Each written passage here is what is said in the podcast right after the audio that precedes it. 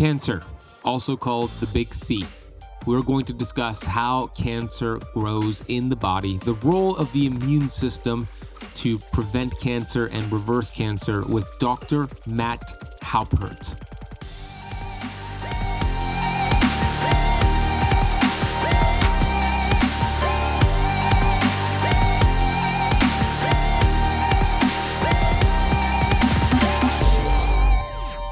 Your body will use the path of least resistance in terms of energy consumption and how it operates.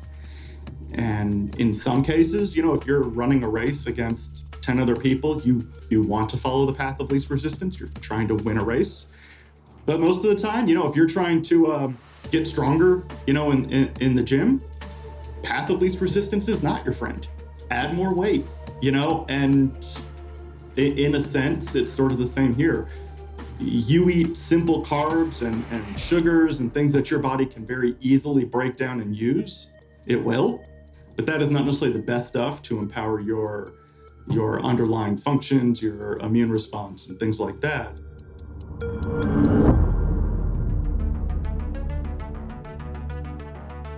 We have access to ancient healing strategies such as ketosis, fasting, and carnivore. And on the Keto Kamp podcast, we are determined to deliver the science to you. We bring in the thought leaders in this space to have extraordinary conversations so you could apply it and change your life. Your body was built to thrive. Your body is capable of healing as long as you identify the interference and remove it. I believe you are a masterpiece because you are a piece of the master. My name is Ben Azadi. I'm the best selling author of Keto Flex, and I want to thank you for spending part of your day with me.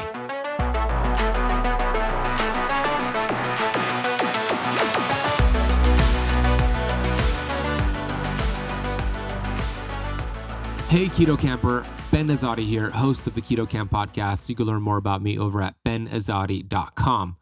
Today's episode is a very important life changing episode with Dr. Matt. I first met Dr. Matt a few months ago in Salt Lake City, Utah, at Dr. Pompa's Live It to Lead It seminar. We were both speaking at that seminar, and Dr. Matt Halpert went on stage right after me.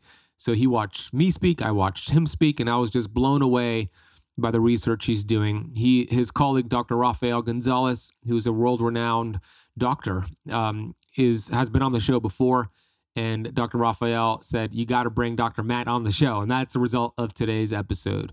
You're going to hear all about his backstory, and then we're going to get into the immune system and essentially how the immune system, when it falls asleep, cancer grows. Cancer is not targeted, it metastasizes, and that's where it becomes problematic. We'll get into some of the pitfalls with conventional treatment to cancer, like chemotherapy, and what that does to kind of blast the immune system. And yeah, it could probably wipe out some of the destruction in terms of cancer, but wipe out some of the good guys as well. He's going to get into immunotherapy. And this is a special type of therapy that they run at their Immunocine Cancer Center in Mexico that helps to wake up the immune system. Because essentially, what happens is the immune system loses its understanding. He, he calls the immune system getting ignorant and it allows cancer to grow. So this is a unique therapy that has he's going to share some incredible results that has the ability to wake up the immune system and target the cancer growth and prevent it from growing and actually reverse the growth and reverse cancer. This is crazy. I mean, I, I finished this episode with him and I was just blown away. So much so that me and Dr. Matt got together and we wrote an article on the benefits of keto for cancer. And you could find that actually in the notes down below. It's published, it just got published. And I'm collaborating with Immunocine to develop some ketogenic diet and intermittent fasting protocols for their cancer patients. So that's going to be a, uh, I'm, an, I'm honored to do that. It's such a cool collaboration.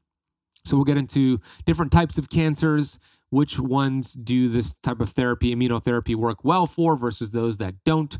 He's going to share some stories of cancer patients, and these are just incredible stories. I'm talking about people who essentially were told by conventional doctors that they had to get their affair in orders and they had months to live. And they are living now and living and breathing. And it's a testament to the incredible human body. So you are going to be blown away from today's conversation with Dr. Matt Halpert. Before I bring him on, I want to acknowledge today's Apple Podcast rating and review of the day. This is from Doug and Kate. And Doug and Kate, I know exactly who you are. I love you both. Admiral Doug Fierce, thank you so much for always listening to the show. And here's what Doug and Kate wrote Five star review titled My Can't Miss Self Care Health Podcast. I've been a regular follower of Ben's podcast for about three years, and I've learned so much. He routinely approaches his subject matter in earnest with great curiosity and passion. Three years into my health journey, Ben has been a steady guiding voice. I am grateful to have discovered his podcast, and I'm also grateful for his cohort of Merry Health Crusaders. I love that. I feel and perform 300% better than I did three years ago by applying time restricted eating, clean eating, keto flexing, removal of toxic seed oils, and growing a suite of biohacks. Keep it coming, brother, and thank you. Doug, you are awesome. I, I mean, I've referenced Doug's story a lot in previous episodes. Doug has been an admiral with the United States for so many years, and he has shared a story before where pain to purpose. I mean, he over, has overcome so many health challenges when he started to prioritize his health. And Doug, I know how much you study. I know how many podcasts you listen to and books you read. So I'm honored that you chose my podcast as one of the podcasts in your arsenal. Proud of you. Keep rocking. You're incredible. And I really appreciate you leaving the rating and review. Only only question is this, Doug. Three years and now you leave the show a rating and review? What's up with that, man? Just kidding. Hey, if you haven't left the Keto Kamp podcast a rating or a review yet, please do so. It really makes a big difference. And maybe I'll read yours on the next episode and give you a nice shout out. Just a reminder we are only a couple of days away from our seven day keto kickstart challenge. It is free, and we have guest speakers such as Dr. Jason Fung, Dr. Ken Berry, and Dr. Boz. We also have the Keto Kamp team joining and special guests, other special guests I'm not going to announce yet. Plus, we're giving away over $20,000 in free prizes. One of those prizes is going to be a one year membership to our signature course, the Keto Kamp Academy. If you want to qualify to win one year of health coaching from me and the Keto Kamp team, all you got to do is sign up. It's free. Head over to ketokampchallenge.com or click the link in the podcast notes down below. Okay, let's talk with Dr. Matt. Dr. Matt Halpert has a doctorate in immunology with specific focus on inflammation and microbiology and the way the immune system operates and should operate. He has spent 10 years in the Texas Medical Center, predominantly at Baylor College of Medicine, as an academic researcher focused on cancer and cancer immunotherapy. With regard to how the immune system functions, its physiology, how it goes about identifying a threat, whether that threat is a virus or cancer, and how that immune system can then be essentially reprogrammed. This is so incredible reprogrammed and correctly directed toward fighting that threat. You're going to hear all about that. Here's Dr. Matt Halpert. Dr. Matt Halpert, welcome to the Keto Kamp podcast, my friend. Ah, yes, thank you. Thank you for having me. So we connected in Utah, Dr. Pompa's event. Uh, you actually we shared the stage together. You were on right after me, and I got you. I got to see you speak. Dr. Rafael Gonzalez connected us, and he's been on the podcast before. Actually, we recorded it right here at my uh, Keto Kamp HQ. So you're working with him, and I was blown away by your presentation. And uh, I just love your passion and desire for helping people overcome what many people think is a life uh, uh, or a death sentence, I should say, being diagnosed with cancer, or what what can we do to be proactive? We'll talk about all that. But I was just blown away by your work, and we connected, and now we're doing a podcast. So thank you for being here, and I would love to start with, you know, the backstory. What were the moving pieces that got you towards studying studying cancer, studying the immune system, and doing the work that you're doing today, Doc? Yeah, absolutely. Thank you for for that, and yeah, thank you. Uh, you know, in Utah, when you presented before me, you you didn't know this, but you had set me up perfectly for for my talk. So yeah, uh, appreciate that. So yeah, it's awesome to be on this podcast with you and get a chance to uh, to share more of this story with you. Uh, my background is I have a doctorate in immunology um, with a specific focus on inflammation and microbiology and the way the immune system uh, operates and should operate. I then spent about 10 years in the Texas Medical Center, predominantly at Baylor College of Medicine, as an academic researcher focused on cancer and cancer immunotherapy. More specifically, the research group I was with had made uh, an ex- what we now know is an extremely important discovery regarding how the immune system works, the physiology of it, how you know from the top to the bottom, how it goes about identifying a threat, whether that threat is a virus or in the case of what we'll talk about today, cancer, and then how that immune system can essentially be reprogrammed or correctly skewed towards fighting that threat. So after years of doing that research with my own hands and in collaboration with my team and other labs around the country you know we were doing all the normal science things publishing papers getting grants moving moving things down the track and we did reach a point and we ha- we're in a point where we have multiple fda approved clinical trials right now that we've managed to push this science into to treat very difficult cancers, including GBM, which is a, a very aggressive and lethal form of brain cancer, um, a very aggressive form of pancreatic cancer. Uh, FDA just approved another trial for angiosarcoma, which will be uh, spon- uh, hosted at MD Anderson. Triple negative breast cancers on tap. Uh, and because uh, so so we're going for all these cancers we're going down the regulatory pathways we do want this to be widely available in the united states and uh, reimbursable by insurance and, and things like that. But after years of kind of being involved with the research and seeing the regulatory hurdles and recognizing the time this would take to actually reach the clinic where it would help people, I decided to try and within legal parameters set up a, a almost compassionate use opportunity where cancer patients who could benefit from this treatment today have a way to get this today rather than having to try and, and wait 10 years or whatever it'll take for the FDA to approve it. So that kind of brings us to uh, the formation of Immunocine, which I know we'll talk about, and the opportunity for patients to uh, essentially, in a, again, I like to use the word physiological, but you can use you know, uh, biologically natural or even holistic in a way to get your immune system properly reprogrammed to identify and fight the cancer. We have a way to to offer that today, uh, and so that's sort of the background of what brought me to, as you mentioned, that conference in Utah, where I'm, tr- you know, we're trying to spread the word and get the word out to doctors and and various unmet populations that could benefit from this.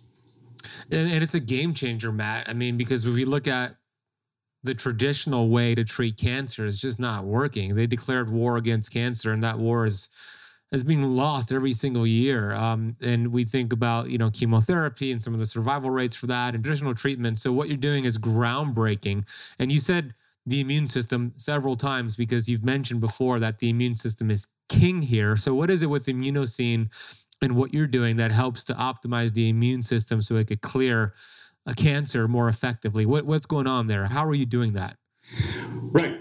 Obviously, a great question. Um, and so, you know, we mentioned the war on cancer and, and the various treatments, and we can talk obviously a little bit about a lot of current standard of cares like, you know, chemotherapy and, and radiation obviously are uh, well known, well documented. Everyone has heard of them. Uh, I, I feel like it's not a huge secret that though they do work sometimes, they possess the ability for a lot of collateral damage. They don't always work, uh, often leads to relapse. And I like to use the analogy there that if cancer is like knowing that there are bad guys in a building, chemotherapy would be like dropping a bomb on the building and hoping to get all of the bad guys. Now, you might, but you will have collateral damage. And if you do not get every bad guy, it's you know whether you can see it on a scan yet or not, it's not gone, and uh, relapse is definitely potentially in the future. Using the immune system and immunotherapy is a little more like using the Navy SEALs to go into the building and very specifically identify and eliminate those threats rather than just this kind of widespread destruction. That sounds a lot better than me. I love I, I love the second option much better. Oh, and and and not to belabor the point, but this is where we are heading. And I mean, nothing in science or medicine moves fast, but from the first uh, successful completion of the immunotherapy trials in uh, 2011 and, and the approval of of some of those drugs in the space of immunotherapy, within 10 years, immunotherapy has done in several cancers what chemotherapy has been unable to do in over 100 years. And I'm always happy to talk more about that, but it's just, it is very evident, I think, to most doctors and scientists in the space that the actual, if we're going to get to cures, it's going to be in the space of immunotherapy and rearming the immune system. That's where this is going to go. So, where does immunocine fit in, and, and what is it that we are doing, and, and how is it unique? And I mean, these are kind of obvious questions, but whether we want to hear this or not, Ben, you and I, as healthy as we are, and, and I think we're both pretty healthy, are kind of continually developing our own cancers. Cancer is really, you know, it's one cell becomes two, two becomes four, four becomes eight, it keeps going, and eventually this mass of cells is what we call a tumor. Now, the underlying mutation, the underlying reason for that, and why that was not fixed, that's a whole nother podcast, right? Like, there's a lot of reasons for that. It's not never one thing. It's a it's a multitude of things. Right. And as we get older, more mistakes happen, and and this just occurs more. The thing is, we have mechanisms in place to protect us our immune system, our defense system protects us from viruses, bacteria, germs all the time, including cancers. We have cells and abilities that actually can identify cancer cells and eliminate them. So one cell becomes two, two becomes four, four becomes eight, and so on. And the immune system wises up to that, goes over to those cells and says, hey, you know, you don't belong here. Go away. And the threat is eliminated. Uh, and we don't even know it. Uh, it's just okay. In the case of you know, cancer that is now being viewed on, you know, a, a PET screen or something else, you know, cancer markers are elevated. For some reason, reasons we do not entirely understand, the immune system has just completely missed it. It is oblivious, it does not see this as a threat, uh, and this is termed immune ignorance. You already have a defense system within you that is capable of overcoming this issue, but it's sitting on the sidelines twiddling its thumbs. It just doesn't know. And a lot of immunotherapy approaches today, given that in some sense we're still in the infancy of immunotherapy, um, and I say that with the view of centuries, you know, sort of thing. There, we're coming up with some people are coming up with some interesting ways to hijack the immune system. So you've got this immune system from start to finish and obviously, it'd be ideal to start at the start where the immune system is normally beginning and then get here. But since not everyone can figure that out, people have found ways to kind of interject and maybe we can boost this or do this or do this. And sometimes that actually works. I mentioned before the FDA, uh, the, the approved uh, immunotherapy uh, product after the trial finished in 2011. That was a checkpoint inhibitor drug which is the the first drug. It was essentially I you know discovered the whole process by Dr. Jim Allison, who's now the director at MD Anderson. He recently won a Nobel Prize for this work and is in some ways considered a let's call it a father of immunotherapy. And what he was able to demonstrate is that simply by removing or blocking one breakpoint on the immune system just one, instead of 100% of those cancer patients in that trial dying, only 95% died. And you might say, so 5%, big deal. Like, that's not very awesome. But the other way to look at, at that, of course, is well, wait a second. What happened with this 5% of people that are now completely cured? That's like five lives out of 100 lives, right? So that's five lives. It's it's not insignificant, and it tells us right then and there, the immune system can do it. I mean, in in this per, small population of people, what was different, and and why did they respond so much better, and how can we use that? And more study tells us very obviously, I think, what was different about those those five lives out of 100 and that is that they actually already had an immune response trying to fight the cancer it just wasn't strong enough and in that case if you boost it yeah that might be all you need for your immune system to get the upper edge you know and just take it out so the issue of course is for those other 95% all right, we got to get your immune system off the sideline. It needs to overcome that ignorance. It needs to start fighting. You know, we can worry about boosting it later. Let's get it started. That is exactly what Immunocine uh, is doing. That is the exact discovery we made. And so I, you know, you know, I, I get very wordy about this because I'm a scientist and I just kind of can ramble about science. But from being discovered in the 1970s, we know we know for a fact that dendritic cells are a type of immune cell that run the whole system. They are the generals of the immune system army. You know, you can just you can Google that. It's it's not hard. In any immune hierarchy or pyramid image, they're at the top. Honestly, their job was to identify this threat and then orchestrate the response. I mean, they're honestly the ones that fell asleep at the wheel and so, knowing that, you fast forward to the 1990s, and there's just a ton of interest in okay, if we can figure out how to re educate or rearm the dendritic cells, we might be able to get people's immune responses to overcome the cancer. A lot of money went into it, and no one could get the dendritic cells to go. There were just, there still were missing pieces. We didn't fully understand the science. And so eventually, after many failures, that's where everyone had to move on and find other ways to try and hijack the immune system. The discovery we made was specific to dendritic cells, how dendritic cells function, what those missing pieces were. And when we identified that, it became very, very obvious how we could then use dendritic cells to reprogram a person's immune response to target cancer. And so that's what all our publications are on on how we have identified that mechanism within dendritic cells and how we are using it. That is what our FDA clinical trials are on. That is what all of our patents are around. And that is what we are doing in um, Cancun, Mexico with our compassionate use team with Immunocine immunotherapy is reprogramming. That is from the top down, reprogramming patients' immune responses, immune systems from the dendritic cells all the way down through the killer cells to wake up and go actually fight the cancer, actually do their job. That's what we're trying to offer to people who want to add that, you know, tool in their tool belt or, or that weapon to their fight against cancer. Yeah, that's so fascinating. Uh, I want to unpack a little bit about what you just shared and then talk about specifically how the treatment works. Let's say somebody listening or watching wants to get the treatment. I would love for you to explain how it works. But let me just recap what you said in case, you know, this got lost in the conversation.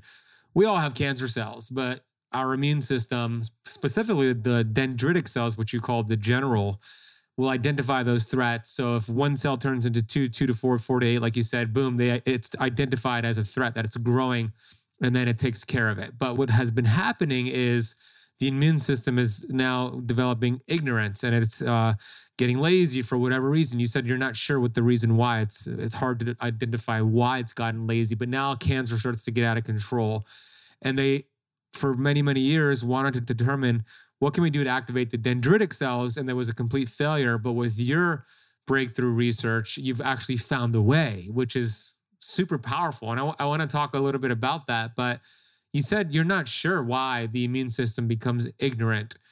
Can you do you have a guess? Do you is there like something you're leaning towards? Like what are the what are the top causes to why it's become ignorant? Okay, so sure, I can give a couple of hypotheses or, or theories. Uh, and of course, dendritic cells do, of course, run the immune system. Uh, I don't want to discount, of course, other immune cells for anyone watching who might ask, what about natural killer cells or killer T cells? They, they all, of course, become involved. It becomes a global process. But so look, here's an example. I mean, obviously, as we age, we just tend to break down more. We tend to be not as healthy. We don't recover as quickly as when we were you know, teenagers. And while that is an obvious outward reality, it is also an inward reality. Uh, mutations are not repaired as quickly.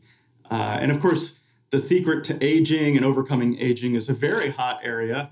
You know, I don't know if you've had any any guests on that, but that's a really interesting area to us as well. But for example, the immune system does not have a pump. If you lay in bed, your immune system actually becomes very stagnant, it does not move. For your immune system to circulate and survey your body successfully and, and fully, you need to move. You need to have adequate movement each day. You need to exercise. When we are kids, when we are younger, we are almost constantly running around. It is hard to sit still. As we get older, uh, you know, we, we do a lot more sitting. We get lazier. We do not make that effort sometimes to exercise every day. And so, as strong as the immune system may be, it is now not surveying your body as swiftly as it should be. And this is, you know, in a sense, this is something we could easily overcome by adding more movement to, to our day. Additionally, we are chronically inflamed. Uh, another kind of hot topic, right? I mean, our Western diet is has been well documented. I could go into studies where it has been very well shown that that causes just a continual state of inflammation. But you know what? Sitting sitting at a desk causes inflammation. We are dealing with a lot of inflammation and, and basically in that sense, in the sense of a targeted immune response against a bacteria, you or a cancer, you want inflammation. That's an immune response. That's good. In the sense of just ongoing, uh, you know, non-specific inflammation, uh, you know, your your immune system is literally wasting its resources erroneously. So instead of conserving all of that power to find actual threats, you know, your back has is inflamed and is is painful because you know, you ate five burgers for lunch and you sat, you know, watching Netflix for 6 hours and you know, that can be fun for a day, but if you do that repeatedly, well, now you're you're all this inflammation in your back. That is evidence. If, if there's not an actual like physical reason for that, it is kind of evidence of we're driving our immune system to be dysregulated, not conserving its energy or its resources, and sure, that is going to weaken it. I'll give uh, you know, maybe a couple more reasons because now you got me started on it. But I did kind of almost seemingly a silly one, but sunlight I mean, our bodies, it's again not not really a secret if you dive into the scientific publication. We do need sunlight. Our bodies do, you know, we don't need eight hours of sunlight a day, but we do need sunlight and we don't all work, you know, we don't all work on farms anymore. And so we work in offices, we're sitting, we're eating fast food. I mean, I just named three things that will cause all kinds of problems. And yeah, I know that you're obviously pretty big into the diet, and that's obviously a major one too. How are we fueling our bodies? Again, when you're young and you're moving around, your metabolism is high. Your body can really process a lot of junk and it won't just rest and sit in your body and, and cause problems. It doesn't mean you should eat junk, but it's just your body's more able to handle it. And again, as we get older and things just start working a little slower, you do have to be careful what you are eating and how you are fueling your body will use the path of least resistance in terms of energy consumption and how it operates. And in some cases, you know, if you're running a race against 10 other people, you you want to follow the path of least resistance. You're trying to win a race. But most of the time, you know, if you're trying to um, get stronger, you know, in, in, in the gym, path of least resistance is not your friend. Add more weight, you know, and in a sense, it's sort of the same here you eat simple carbs and, and sugars and things that your body can very easily break down and use, it will. But that is not necessarily the best stuff to empower your your underlying functions, your immune response, and things like that. Um, and so you, uh, you know, I do feel that people do not watch their diets anywhere near as close enough as they as they should. Um, and so those are just a few. Again, maybe nothing earth shattering there. You know, exercise, get some sunlight, eat right, you know, get some sleep, try to reduce the, you know, get some good sleep, reduce the chronic inflammation. And and I don't know if people hear that and say, yeah, you know, yeah, yeah. Well, it matters. I mean, it really just does. It's simple. It's simple in a sense, but it matters, and we don't take it seriously enough. And I think we we set ourselves up where you start reaching middle age, especially and later age, where cancer shows up more. And I don't know. I mean, if you've been chronically inflamed for years, you don't exercise, you don't eat right, is it necessarily a surprise that your immune system got lazy and missed these over replicating cells over here in the corner, you know, maybe not.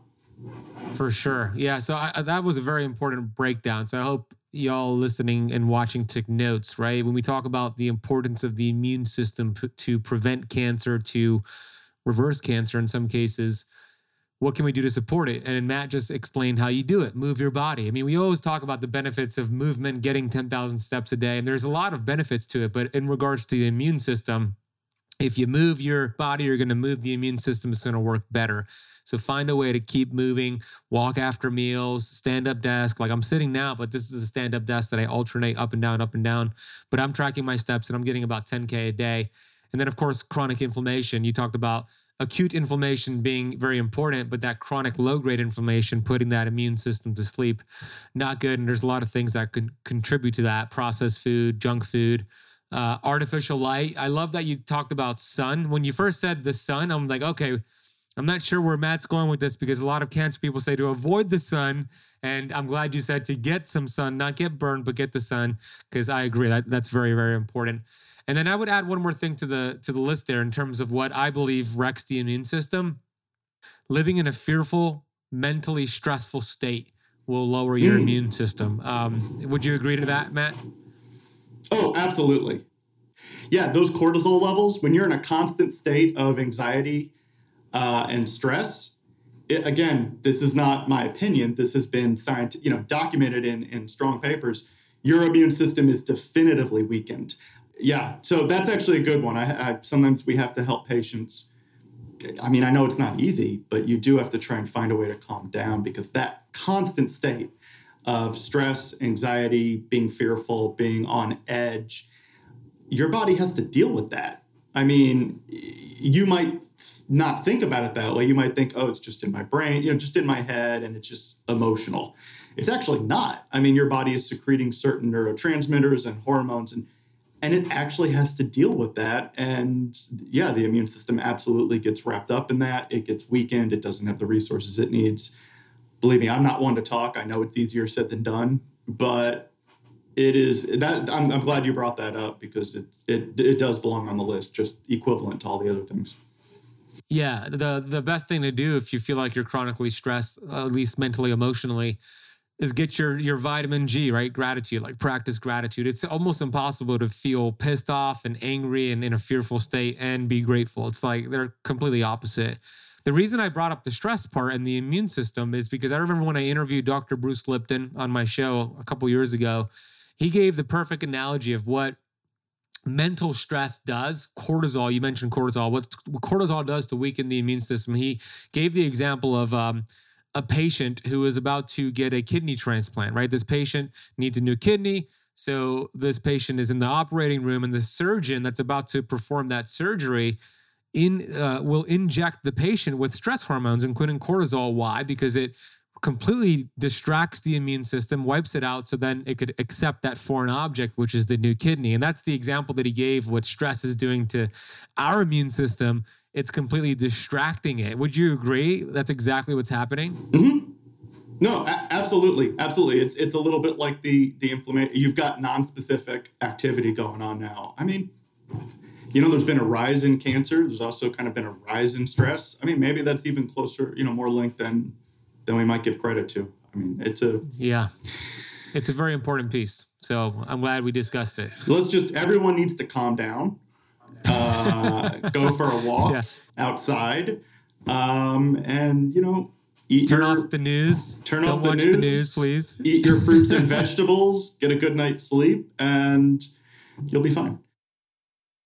Hey, when was the last time you bit into a juicy burger or a perfectly cooked steak and thought to yourself, this is the best thing I've ever tasted? If it's been a while, it's probably because most meat products are conventionally raised, which not only affects the flavor profile, but significantly diminishes the beneficial nutrients and minerals. And believe it or not, even products that are labeled as grass fed or ethically raised to make you think they're high quality are often finished on grain or in factory farms, which is why I am so excited to share something with you today that will not only help you avoid the hormones, antibiotics, and pesticide residues that diminish the taste of conventionally raised meat, but could also save you nearly $1,000 over the next year on your grocery bill. And the best part? This may be the best tasting thing you've had in a long time. So, what the heck am I talking about? I'm talking about Wild Pastures Meat Delivery. They provide the highest quality meats from small, regenerative, family run farms here in the United States that prioritize sustainability and animal welfare. Their beef is 100% grass fed. Their pork and poultry are pasture raised, something you won't find anywhere in the grocery store, resulting in meats that are not only healthier for you, but also better for the environment. One of the reasons why me and my fiance Natasia loves wild pastures is that we can opt out out of supporting harmful conventional farming practices and instead support small family-run farms without spending a fortune. And the convenience doesn't stop there. They offer delivery straight to your door so you can enjoy delicious, high quality meats without even leaving your house. No matter where you are in the lower 48 states, Wild Pastures has got you covered. Not only is this the most convenient way to get your meat products, but Wild Pasture meats are better for you nutritionally and they're higher in the total nutrients, phytonutrients, antioxidants, key fatty acids, vitamins, minerals, proteins, and amino acids. And today, for Keto Kampers, for a limited time, you can get 20% off every box plus free shipping for life and $15 off your first box. This is a crazy deal, and I hope you take advantage of it. So make the switch to Wild Pastures today and save nearly $1,000 on your grocery bill while feeling healthier and enjoying the best tasting meats of your life. All you need to do is go to the link in the podcast notes down below. Everything is already applied. All you got to do is click that link, customize your order, and you'll have some delicious, healthy tasting meats very soon. Head to the podcast notes down below, click the link, enjoy your wild pastures. Okay, let's get right back to this episode. So, so let's let's talk about immunocine, right? Let's say somebody listening they want to learn more potentially they they might know somebody with cancer or maybe they have cancer like what is the process how long uh, typically does it take and what how does it work uh, so there are cancer treatment centers and uh, you know other things you can find on the internet and i would uh, well i'm not going to sit here on this or any podcast and call anyone out i just i would caution any of your viewers to just make sure they do their due diligence do their research what should they look out for? What what what should what are some red flags? Well, um, I like to. I, actually, I did write a, a blog about this, and so I could maybe share that with you after. But a few red flags are if a group trying to recruit a patient will not be very forthcoming about what their science is, if they have no evidence of attempted or, or you know clinical trials at all, do they have any legit scientific publications? I mean, these are not necessarily high bars for actual scientific endeavors, but some of these groups out there, they're kind of squirrely. And some of these are extremely misleading. I saw one that wrote a whole blog on some long lost cure for cancer, and they had 42 references at the end, and it made it look like it was well referenced. If you look at those references, not a single one of them had to do with what they were talking about, which is just is just a very misleading way to to make it look one way, but actually not be that. Compare that to Immunocine when we send people a dozen or two dozen publications. I'm personally an author on over half of them. My colleagues are authors on the rest of them. I mean, I could grab thousands of publications about dendritic cells and their role in cancer. This is our own science. We have our own publications in very good journals, you know, Science Translational Medicine, Blood, FASEB, um, from 2006 till current. We have our own clinical trials. We're not hiding. We're not hiding from mainstream medicine. It just takes time. You've got some other groups that have been around for decades and they still haven't run a single trial. And a lot of the excuses they give are uh, people might accept them at face value and they shouldn't. There's no excuse the FDA has, uh, there are over 3,000 trials right now for diet and cancer. I mean, if you have a magical diet, it's not impossible to run a clinical trial and, and demonstrate, you know, publishable success. So, you know, those are issues. Uh, again, not the reason I'm, I'm on this podcast, but in talking to patients, they don't often know you bring up a good point. What should due diligence look like? And so I'd almost want to refer them to to a blog I wrote in which I do outline a few key things. Yeah, we might we might add that because uh, we were getting that question a lot. Like, what do I look for? And um, and so I say all that to say Immunocine was actually not started as a cancer clinic where we are now grabbing different treatments. That is not why we formed Immunocine. We had the science and we had to figure out a proper high integrity ethical way to offer this to people and so we created immunocine on the back of the science um, and so we found the right you know team of doctors which includes specialists like oncologists radiologists hematologists like that we have the right scientists we have um, what would be considered an fda compliant clean room lab where everyone's personalized immunotherapy is made. Um, and that's all in Cancun. Everything happens in Cancun. Uh, we do have approved protocols, all our certifications, and, and things like that. So, Immunocine starts. You asked a little bit about, I think, kind of the logistics of what might a person, okay, I want to go to Immunocine. And so I, I have to start off by saying Immunocine is not a walk in clinic. That is another red flag, FYI. I personally do not understand how some of these other centers simply say, come on down and we'll treat you without knowing anything about the patient, their cancer, what have they tried. How do they know they're going to be able to offer something safe and effective without these details? So, we do a full medical review on all patients, and this includes recent oncological summaries, recent scans, recent blood work. We will happily talk to their doctors if their doctors are open to speaking with us. Um, uh, so we go through all that. It is complimentary. We do not charge the patient anything for this, but we want to we want to offer this to patients that we think will be safe and we think in good faith will be effective. We're not here just to take people that uh, don't that shouldn't do this either because they don't have the time or they don't have the right set of circumstances. And you could do all this before they make the trip to Cancun? Correct. Correct. This is all our patient coordinators will reach out to the patient who's expressed interest. We will get a medical questionnaire filled out. We'll get a little information. We'll move to a HIPAA compliant online portal where the patient will upload or send to us their records. Um, again, we can assist and help get those records if the patient, you know, is is unable. And then our doctors and will look through everything. This will take a you know a week, week and a half for everyone to sign off and make sure, yes, this patient does look like they could be helped by this. Uh, once approved, we proceed with informed consents. You know, we got to make sure everyone knows. We're, we're never going to tell someone, yes, we guarantee you a cure. What we can do is reprogram your immune response to get going and get fighting. Can cure happen? Yes, we've seen it. We have seen patients go from hospice to remission. We've seen a lot of actually really cool things, but this is not a guarantee. You've got cancer growing and replicating, and your immune system is doing nothing. When we get to it, we do get it started. Now the question is, can it overcome it? Can it balance it out, or is it is it just not going to get there? We have no way of knowing that. No, no one can know that. The good news is once your immune system is going, there are other things you can do to bump this up.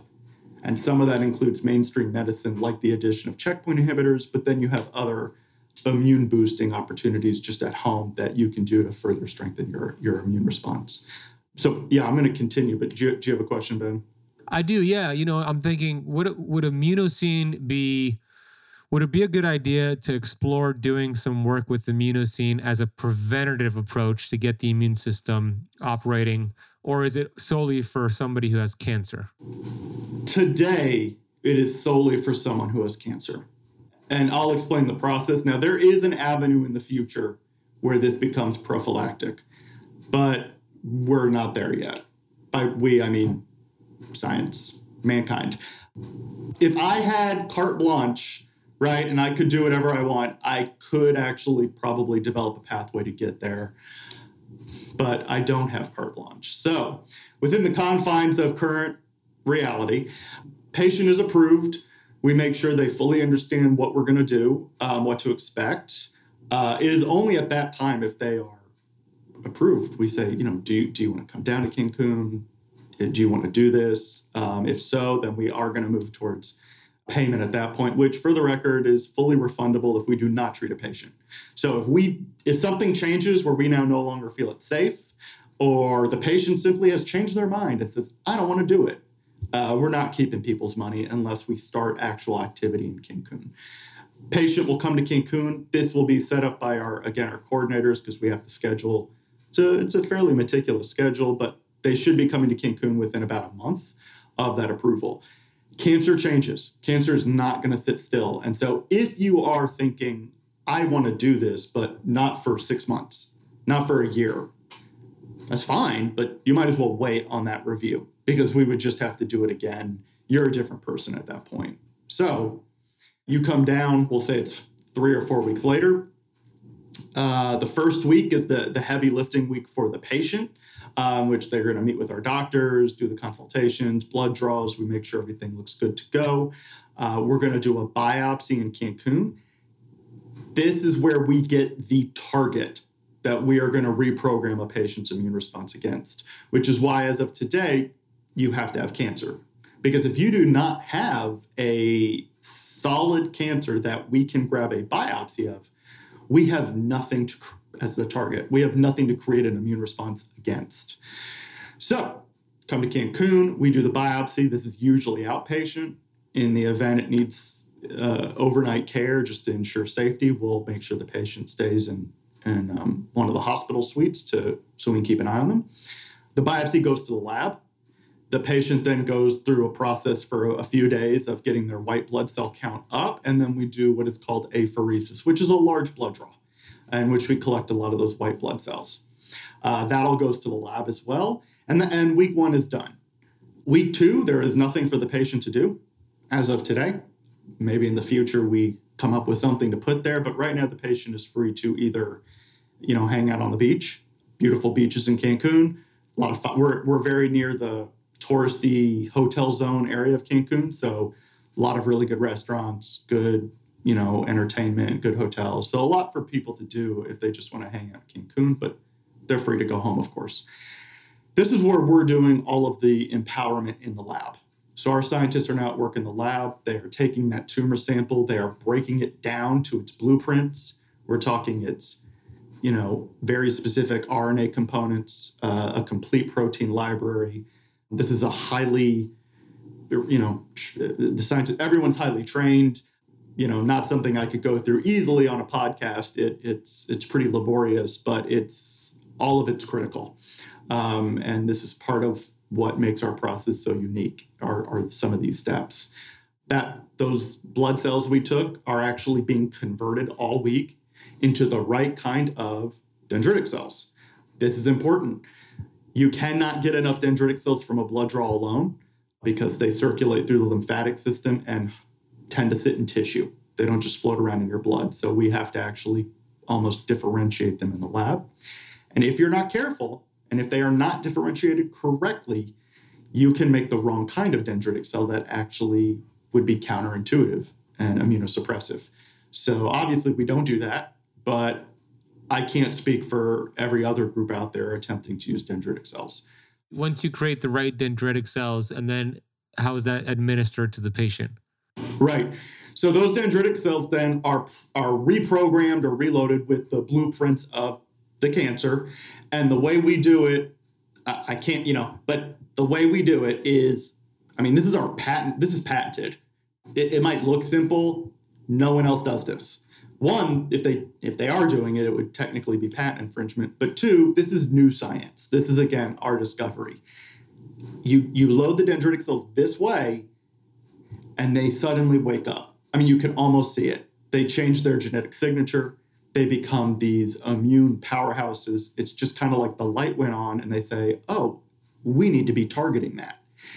Other groups using using dendritic cells do not do this. And so their dendritic cells don't work. And so what they have to do is come up with some artificial way to try and stimulate some activity.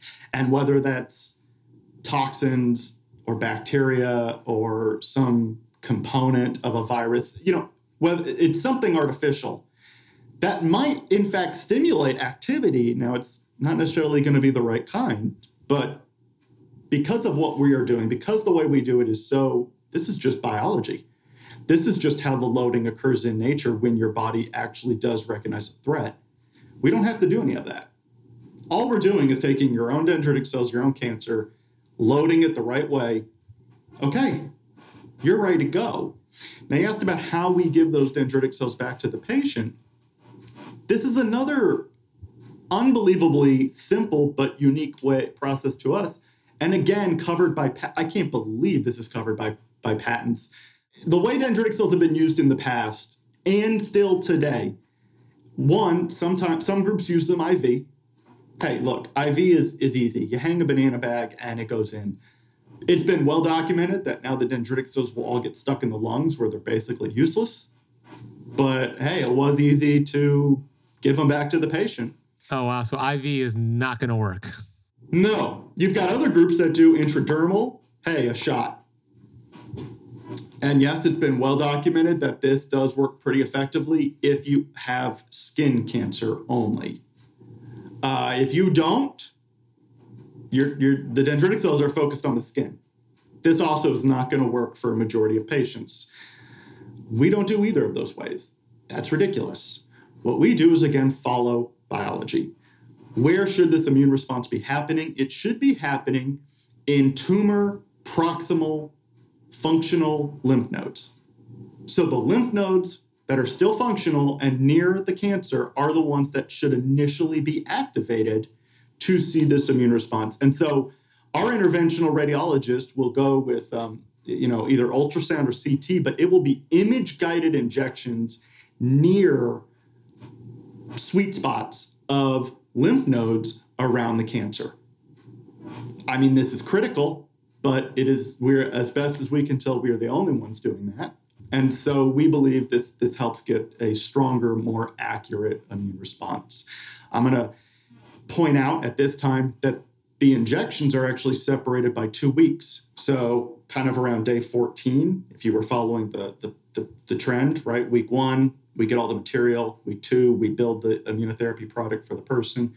Day 14 is the first injection. Two weeks later is the second injection, and two weeks later is the third. And I'll talk about those two week intervals, but people have asked, well, why separate by two weeks? Again, we're following biology. Immune kinetics has long demonstrated to the point that, uh, you know, my six year old can Google this and figure this out when you see an initial stimulus, like you're seeing with these dendritic cells, your immune system will ramp up for about 10 to 12 days before it starts to wane. You then give a boost right there on day 14. It now escalates that immune response to its maximal plateau, which is great. And this is where a lot of our patients might feel the most symptoms.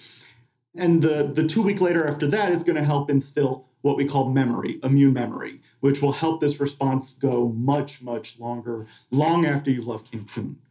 So again, a patient has, you know, or, or, someone might say to me, I know another group using dendritic cells, and they give all three of their injections in the first week, one week. Yeah, that doesn't make sense based off of what you shared. That, doesn't make sense. It, it, it, you're just you just wasted injections two and three. It's quicker, but it doesn't work. And what do you want? If you are putting your life on the line, if you really want to fight, we can go a, a cheaper, inferior, quicker route.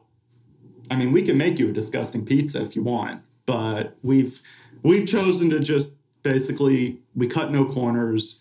It takes the time it takes, it takes the manufacturing it takes, but what we give you is a legitimately unique, strong immune response that actually does ramp up and start fighting the cancer. I have a lot of que- uh, so I have a lot of follow up questions on that. So let, let's call this one round, right? Where you, you said that's what uh, four weeks total. Is that the, um, how how many weeks total is this? The total? Yeah, uh, six weeks. Six weeks total. Got it. So they would be in Cancun for those six weeks. Some people could fly back and forth. Yes, uh, I was about yeah, okay. to say the two week intervals in between. Your body, your immune system is ramping up inside you. Now, that can happen on the beaches in Cancun. It can also happen at home. It can happen if you're back at work. You do not have to stay in Cancun during those intervals. And so now, if you do, we will keep an eye on you, of course, make sure everything goes well. But Uh, this is all outpatient, and most most patients have manageable symptoms, which which we can discuss. But you are free absolutely to go home for two weeks, and we just tell you when to be back in Cancun. We check on you each time, make sure things look right, and then we give you your injection. So yeah. Got it. So six six weeks total. Let's call that one round. Is that that's it? One round and you're done. Six weeks and you're done. Or if it's sometimes really aggressive, they have to do this several times. Uh, no, as of today, it's one round. That's it. Six weeks. And then how soon will you start noticing some improvement if there is going to be improvement? So, uh, yeah, you put me on the spot there, and I have to be careful with how I answer this, right? Because truly, every patient is different and we have seen we're just it's a basket catch of cancers.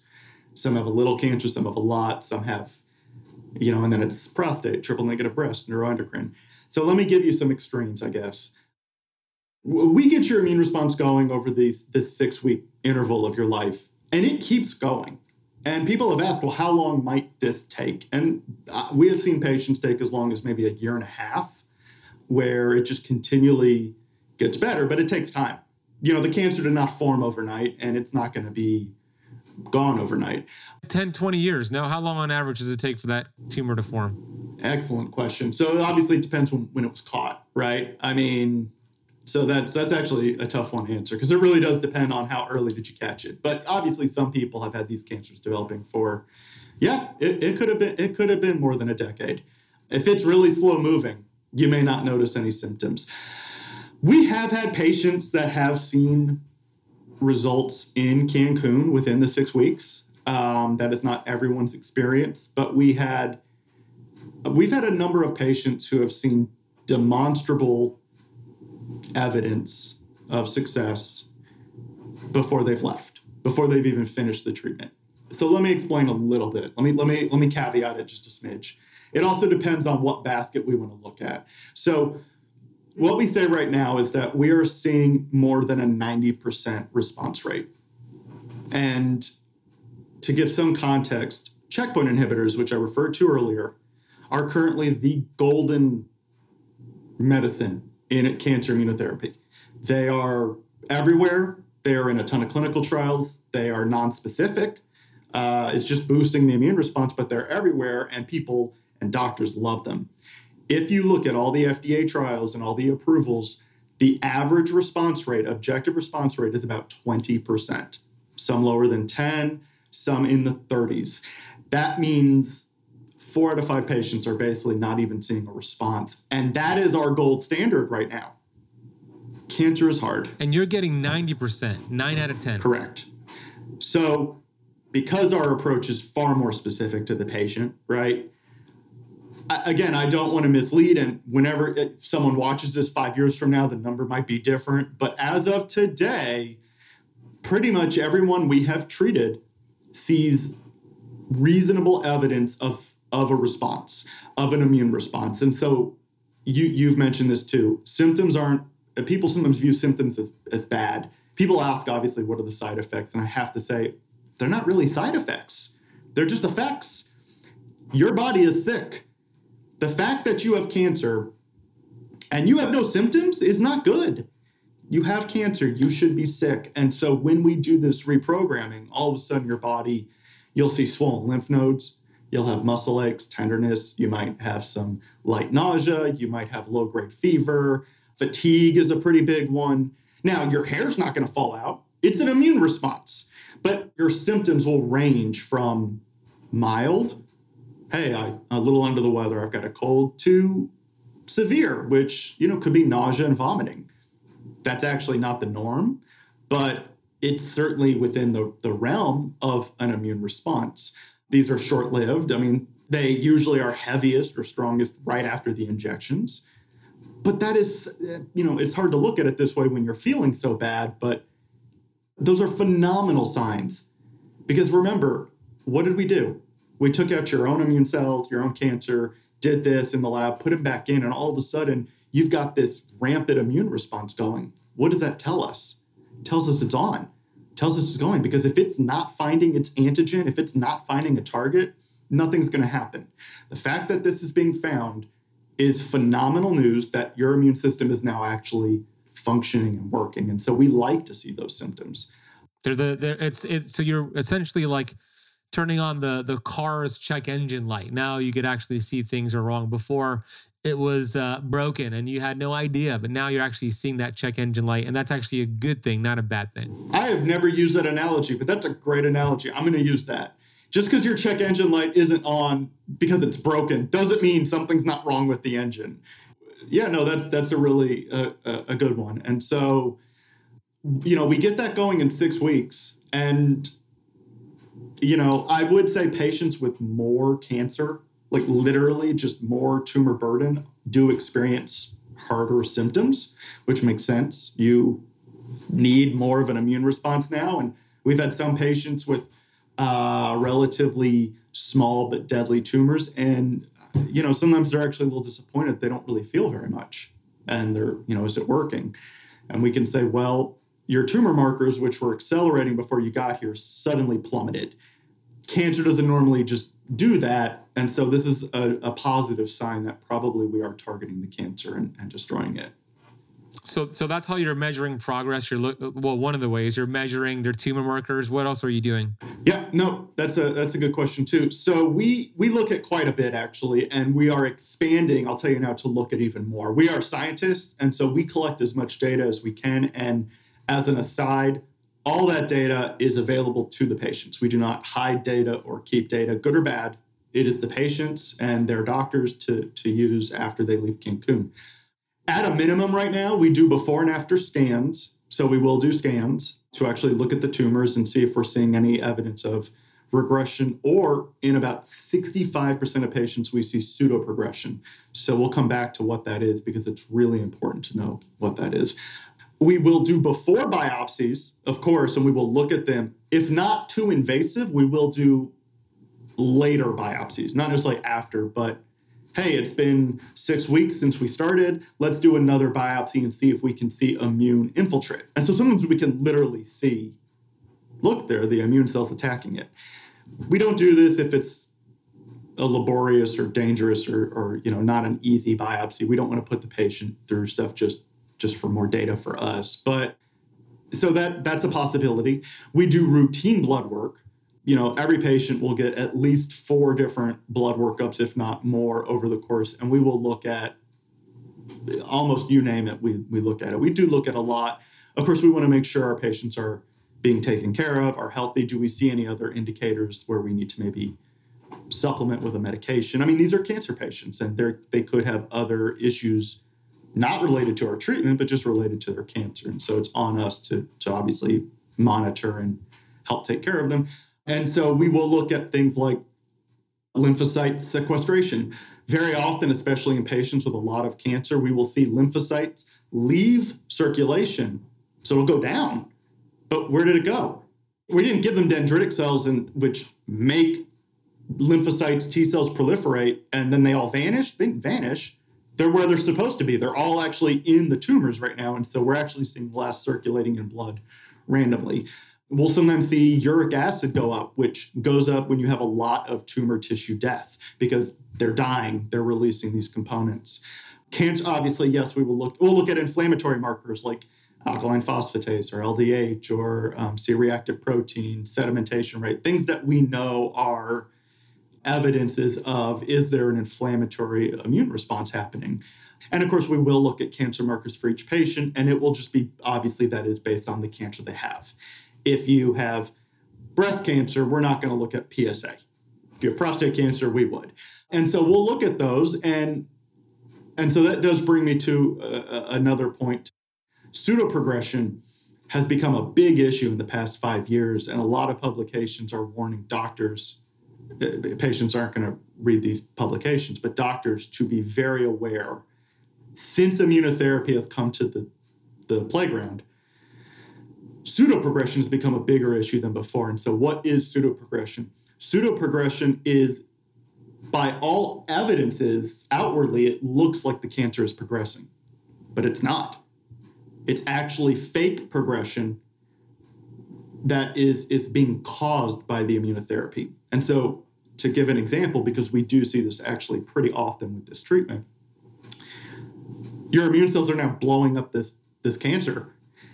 The cancer cells, as they die and are, are releasing debris, this might actually initially make cancer markers spike up.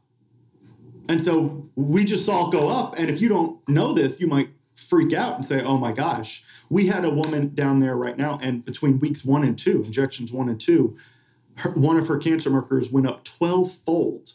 I mean, I've, it's, it, it went from 200 to 3,000. I mean, it was just like an insane jump, like too fast. That's not cancer progression. If that was normal cancer progression, she she would not be here today. Like that was a very good sign that the immune response was fighting. Now, in her case, between injections two and three, here it had all it had dropped 90%. It had come crashing down. Now it doesn't always happen that quickly. that's a great sign of pseudo progression. In line with that, when we do scans, if tumors, especially if multiple tumors all swell up roughly the same uh, percentage or same amount close to treatment, that's great. Why is it swelling? It's swelling because the immune cells are infiltrating and actually that brings with it fluid. There's a lot of extra cells and they swell. Now, by scan, you can't tell that. By scan, you look and say the tumor's bigger. And so, again, if you're not aware of this, and especially if patients go home and their doctors have no idea, they may say, oh my gosh, your cancer markers are elevated and your tumors are bigger. And look, we can't say it's never progression. It could be. We, you know, we we actually as a mankind are trying to figure out how we can distinguish pseudo progression from real progression a little better. Yeah, that would be huge. But that makes that makes sense to me to see those uh, temporarily increase and then go back down and then decrease overall. If you watch any of my videos on social media, you always see me with glasses on, and I always get the question, "Hey, why are you wearing those glasses?" These are called blue light blocking glasses, and I wear them to protect my brain and my focus. You see, we are bombarded with stimulation, especially with junk light from your computer screen, your phone, fluorescent lights, and the brain has to filter that out. These glasses, what they do is they filter out those lights for you so your brain does not have to do the work. I equate this to having a web browser open with 100 tabs. If you had 100 tabs open on your computer, that computer is going to run slow. But if you were able to eliminate 99 of those 100 tabs, and now you just have one tab open, that computer will function better. This is the same thing with your brain. So there's different types of blue light blocking glasses. There are computer glasses that you would wear during the day when working with screens and under artificial light. There are light sensitivity glasses that you would also wear during the day with screens and artificial light. And then you have the blue light blocking glasses, which I wear at night, two to three hours before I go to bed, which promotes hormone health helps your body produce melatonin, and aids in better sleep. My go to is from Bon Charge. They have the science to back it up. They look super cool.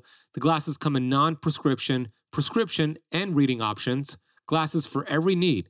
Bon Charge also has other amazing products such as low blue light bulbs, red light therapy devices, EMF slash 5G protection, and 100% blackout sleep mask that I take with me when I travel all the time. The greatest thing about them, all backed up by science. They gave Keto Kamp podcast listeners a 15% off coupon code.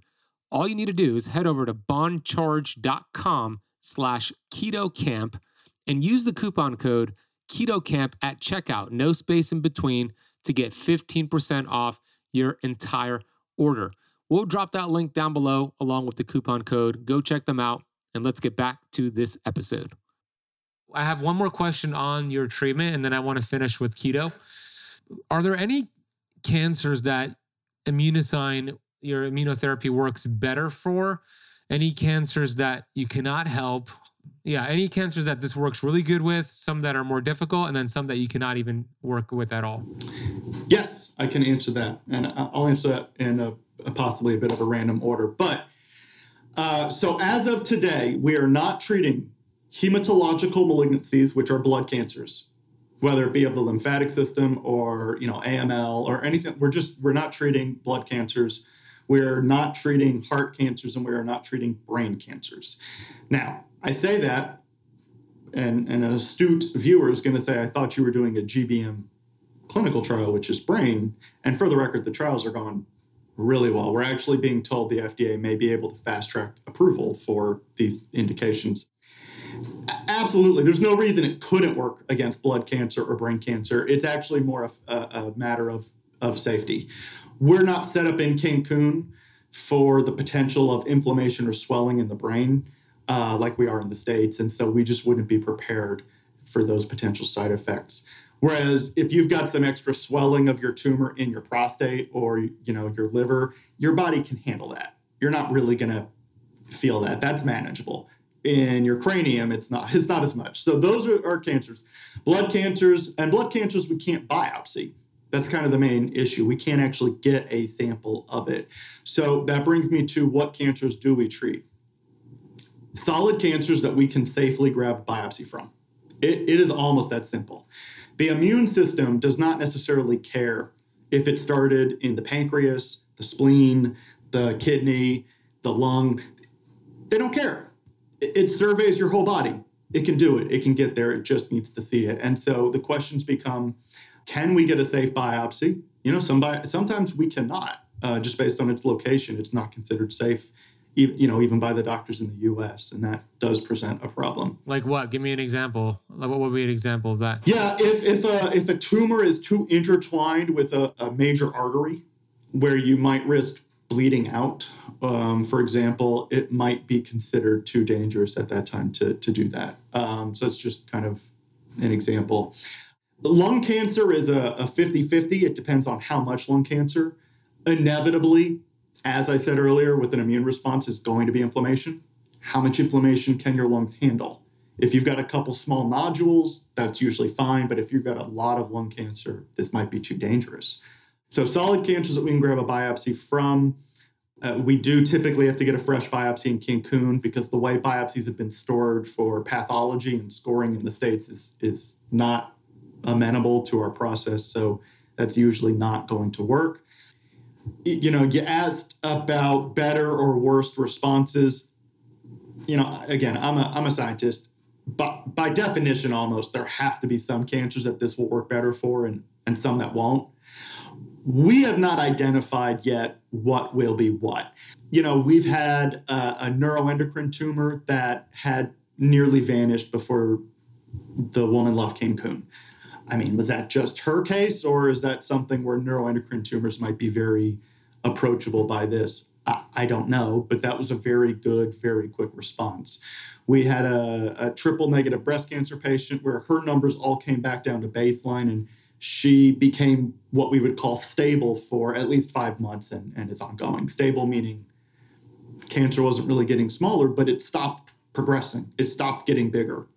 I mean, if it stays there, she's fine, but we obviously, I can't predict the future. So, and she's, you know, this, uh, this does illustrate an add on point of, she said five months later, well, what if I help things out by adding a checkpoint inhibitor and some low dose chemo? And we said, go for it. Our treatment does not rule anything else out. And it, it, becomes part of i mean it, it, could do it it could take it all out but if it doesn't or if you don't want to just just rely on that absolutely there are other treatments that might be synergistic and beneficial to add and take it out while you've got it on the run. Um, there's no reason to not at least explore those opportunities. Yeah and not not just treatments but also other lifestyle changes you can make too. Critical. Combination of both yeah. Well ben that's where i want to bring you in and we talked about this. I'm like i'm going to make you like their life coach and uh, tell them okay you can't just lay on the couch. You, you've got to at least walk around. It's an immune response. Get moving. What are you eating I mean, we did have a patient down there, and her diet consisted of basically cupcakes and candy. And look, we're we're offering this treatment, and and we're going to do that, but we're not necessarily in a great position, or or you know, to tell her what to eat. I mean, we can make suggestions, but it's you know, if you're just going to eat sugar like that, you're really just fueling the cancer. For sure, yeah. So, uh, you know, it is uh, lifestyle changes are are it can absolutely be a part of it. Um, so we can treat a lot of cancers though. Uh, it can and it can be in conjunction with any you know with other treatment approaches. Now we may have to work on should this be done first or later? How aggressive is the cancer? How much time do we have for this immune response to ramp up? Uh, all that goes into our, our medical review and, and our decision process. But yeah, no, we can, I think we can help a lot of people. You are already. Uh, it's incredible. I'm just blown away by what you're doing. Uh, how many, you know, est- rough estimate to date, how many people have you taken through this treatment? Sure. Um, so, in a story I don't have time to go into today, we did kind of work a 1.0 version of this treatment with some partners in India over the years while we were at Baylor. Long story I won't go into, but I bring it up because this did lead to a published trial, which did look at 51 patients in a basket catch trial with good results, actually led to a few approvals in India. We then started offering the 2.0 in India, which uh, we treated about 12 patients from the United States, flew to India to get this. We have treated roughly around 15 patients right now in our FDA clinical trials, and we have not yet seen what would be called an SAE or severe adverse event. So we we keep an eye for that. Is there going to be something severe? But typically, dendritic cells don't work that way, and so we don't usually see what would be considered severe or significant adverse events. And then in Cancun, we're we're around 20, 25 patients. We we really just launched this a little over a year ago. Um, and we've been admittedly a little bit uh, maybe overly selective with who we're treating. Again, we want to make sure we're ethical and we're, we're doing this correctly. As you know, I'm a scientist with a PhD, and in grad school, they don't teach you how to market. That's not really part of my training. So, how to get the word out about this and differentiate it from a lot of the other junk has been a little um, challenging. Uh, so a lot of this is just right now word of mouth, someone who knows me and wants to go. But we are, uh, we've started 2023 pretty pretty hot. Uh, we've got um, just eight patients in already for this year. Uh, our target is is 50 for this year. So if you add it all up, we're probably around about 100 patients.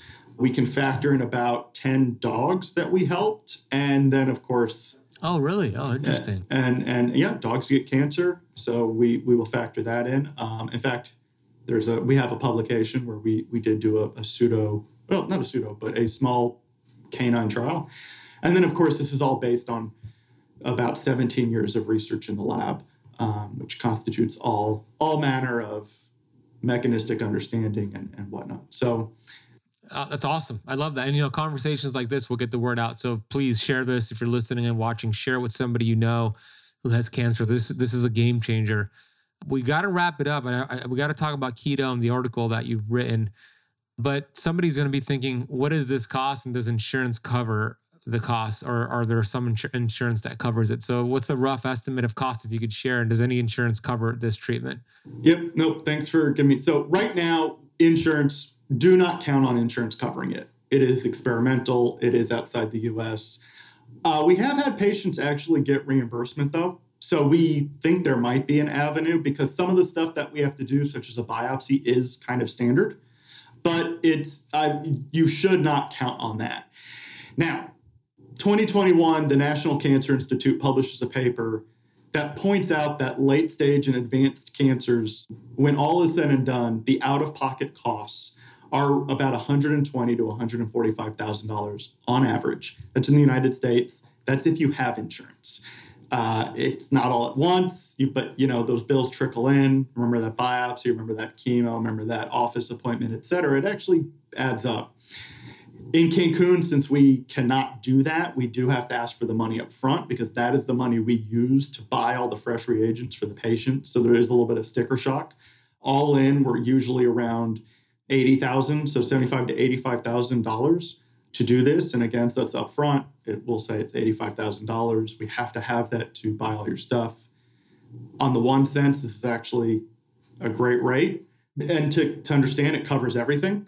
Uh, that covers everything I mentioned before, from doctor's appointments at the beginning, the biopsy, the blood work, the scans, the pathology reports, all the manufacturing in the lab, paying all of the doctors, all of the scientists, all of the visits, you know, everything throughout covers that. It also covers intra Cancun transportation. So we pick you up at the airport, we handle all your trips to and from hotels to the medical appointments. And so that's just what it is. If we have to put you up overnight at a hospital or, or something like that, we do not, there's no trickle in bills from us. It's just part of the process. So it's already, you know, that, that aspect's already covered. But yeah, the, the raw costs of this are unfortunately very high because it's personalized and fresh and it requires a lot of steps.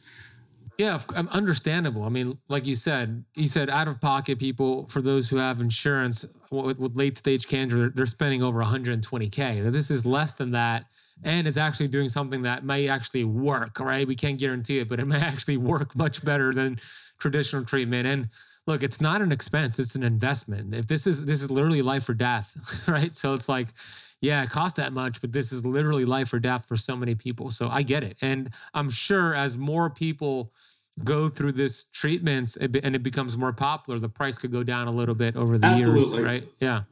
Oh, absolutely. I mean, it will never be cheap. And look, big pharma will never love this approach. I mean, they would much prefer a, a drug you can make that sits on a shelf and it's one size fits all. And this sort of thing where you need dedicated scientists and, and a lab and you've got to process everything per patient is you know it's time consuming and it's expensive and so it's never going to be a favorite of big pharma but exactly what we do seems to be working and so that's what we do and you know we're, we're trying to do what we can to make this as available as possible for for as many patients as possible yeah and your website it's immunocine.com so we'll put it down below uh, we have a couple more minutes here you you know we wrote an article together but i would say more accurately Matt wrote an awesome article and I contributed a bit to it because what you did was phenomenal. So, speak a little bit about the article. We'll, we'll put a link down below for you all to read it. It's a great article, but it's referencing what keto, a ketogenic diet can do to potentially help with cancer or to be a, a great partner to cancer treatment.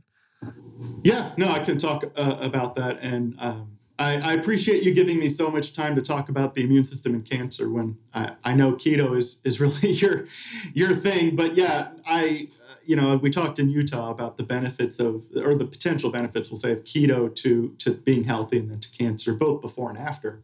And so we decided to write this article, which I'm I'm excited to get get out. I probably wrote too much, but um, it's there's a lot to write about. Uh, so uh, there's a lot of benefits to, to going keto rich in a diet. It's a it's actually a more uh, you know sustainable, long burning fuel for your body. Um, as I mentioned before, it's not the path of least resistance for your body to use energy, but it is a healthier path.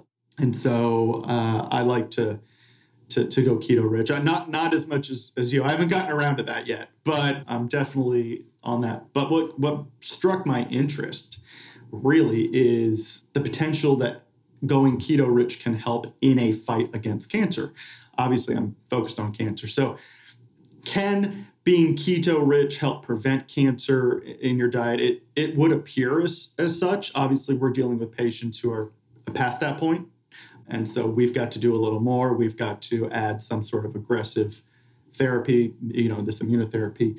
But there was a publication very recently, and Ben, we might want to add a link to that as well, but it is referenced heavily in the, the blog we wrote, in which scientists were looking at the effects of a what they call a keto rich diet, but a ketogenic diet on the body's ability to not only fight cancer, but to synergize with immunotherapy in the fight against cancer.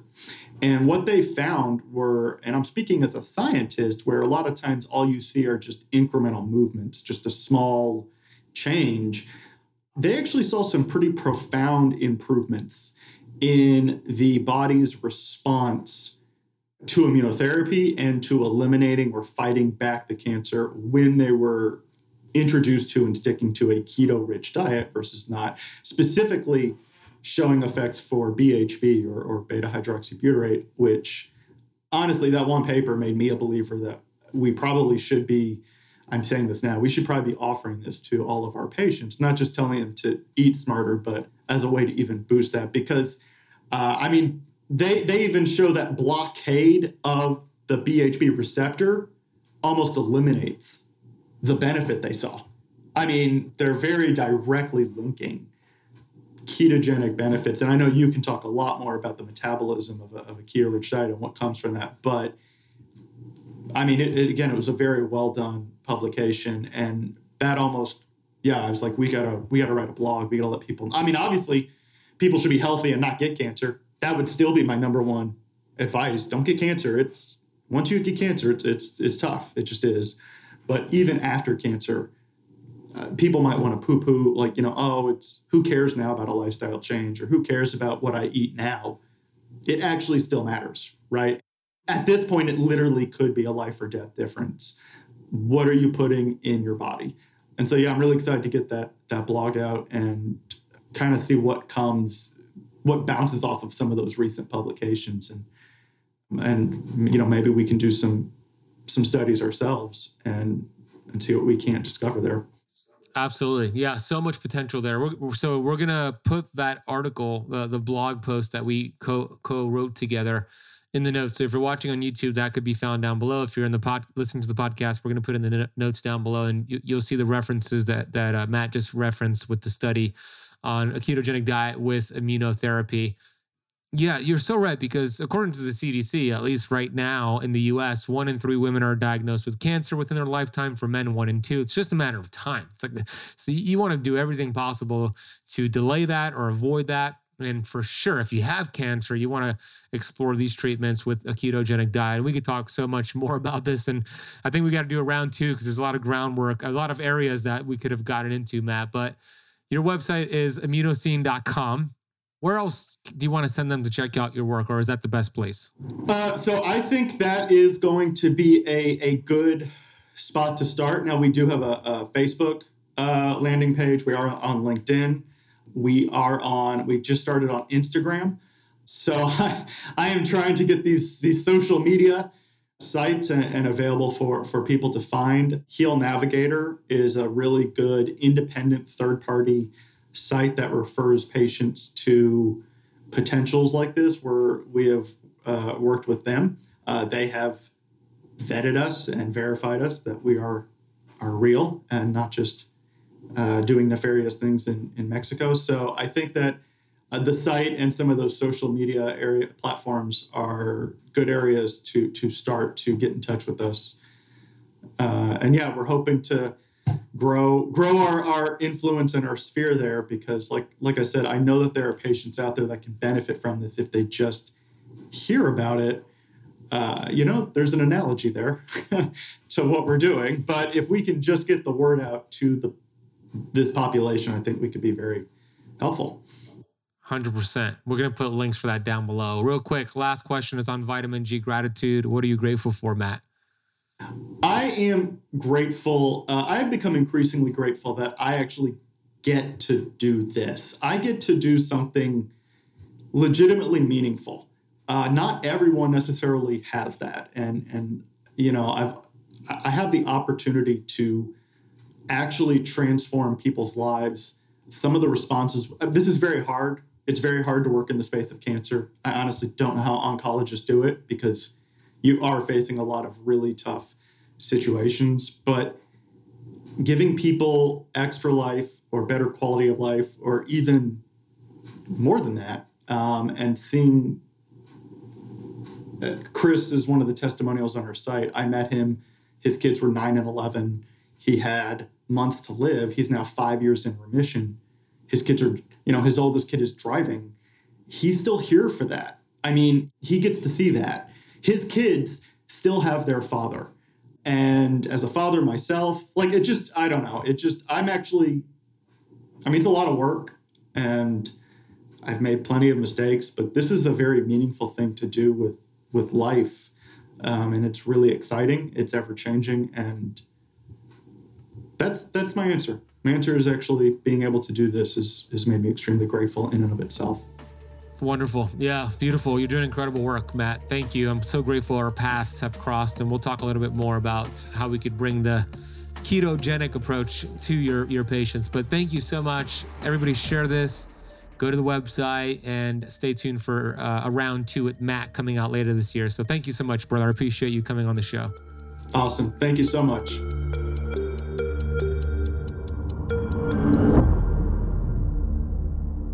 Well, I told you that was going to be such a phenomenal, important conversation on the big C cancer. If you want to learn more about the work Dr. Matt Halpert is doing and his colleagues over at Immunocine, go to immunocine.com. Check out the links and resources down below, which includes the article we wrote on the ketogenic diet for cancer as well. That could be found down below in the podcast notes. If you want to watch the video format of today's interview with Dr. Matt, head over to our YouTube channel, which is youtube.com slash keto kamp. Please consider sharing this episode with a friend, somebody you know who has cancer. This could be life changing for them. And leave the show a rating and review if you haven't done so already. Go get registered for our upcoming seven day Keto Kickstart Challenge. It's free and it's just a couple days away. Head over to ketokampchallenge.com or click the link in the podcast notes down below.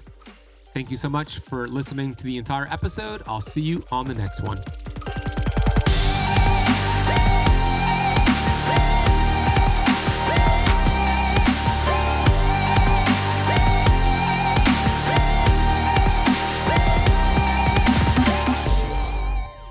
This podcast is for information purposes only. Statements and views expressed on this podcast are not medical advice. This podcast, including Ben Azadi, disclaim responsibility from any possible adverse effects from the use of information contained herein. Opinions of guests are their own, and this podcast does not accept responsibility of statements made by guests.